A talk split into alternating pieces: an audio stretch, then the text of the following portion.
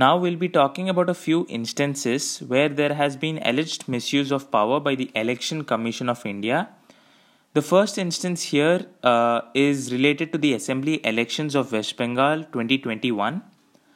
During the 2021 Assembly elections in West Bengal, there have been several instances that show the Election Commission's inaction against many statements made by several political leaders while addressing the voters during the election campaign in Kalyani and Siliguri, Narendra Modi had made statements that are in violation of the Model Code of Conduct. Now, during his speech in Kalyani, the Prime Minister has mentioned that the interest of the Matua community and the Namasudra community have been ignored all these years. This statement is a clear violation of the Model Code of Conduct because uh, no political leader can directly appeal to the voters on caste basis. Now, the second, before I explain the second point, uh, I have to explain Cooch Behar incident.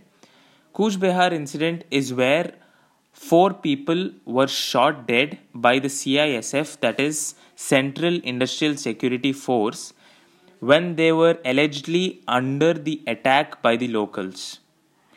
So, during his speech in Siliguri, PM Modi has commented about the Cooch Behar incident and mentioned that Ms. Mamta Banerjee is responsible for the happenings in Cooch Behar.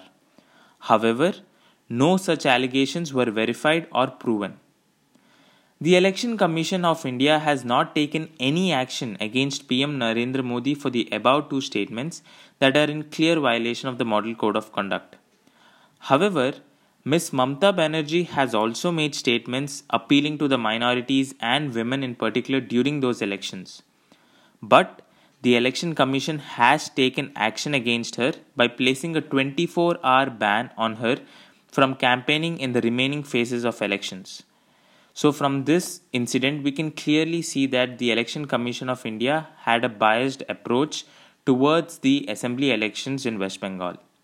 Now, Deepak will take over.